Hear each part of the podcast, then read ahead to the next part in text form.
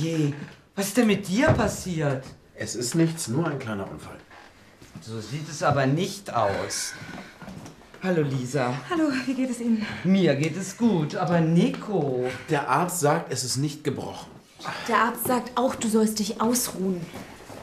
Dr. Gruber hat Nico Schmerztabletten und eine Salbe verschrieben. Wir waren mit dem Rezept schon bei der Apotheke.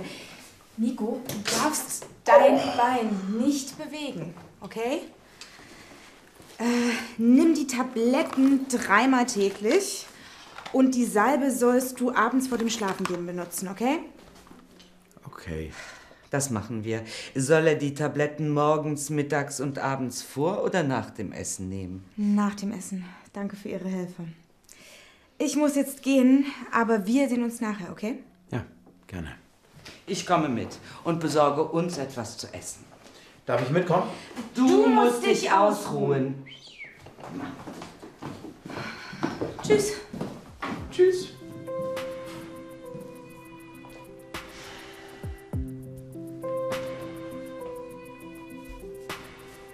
Thank you.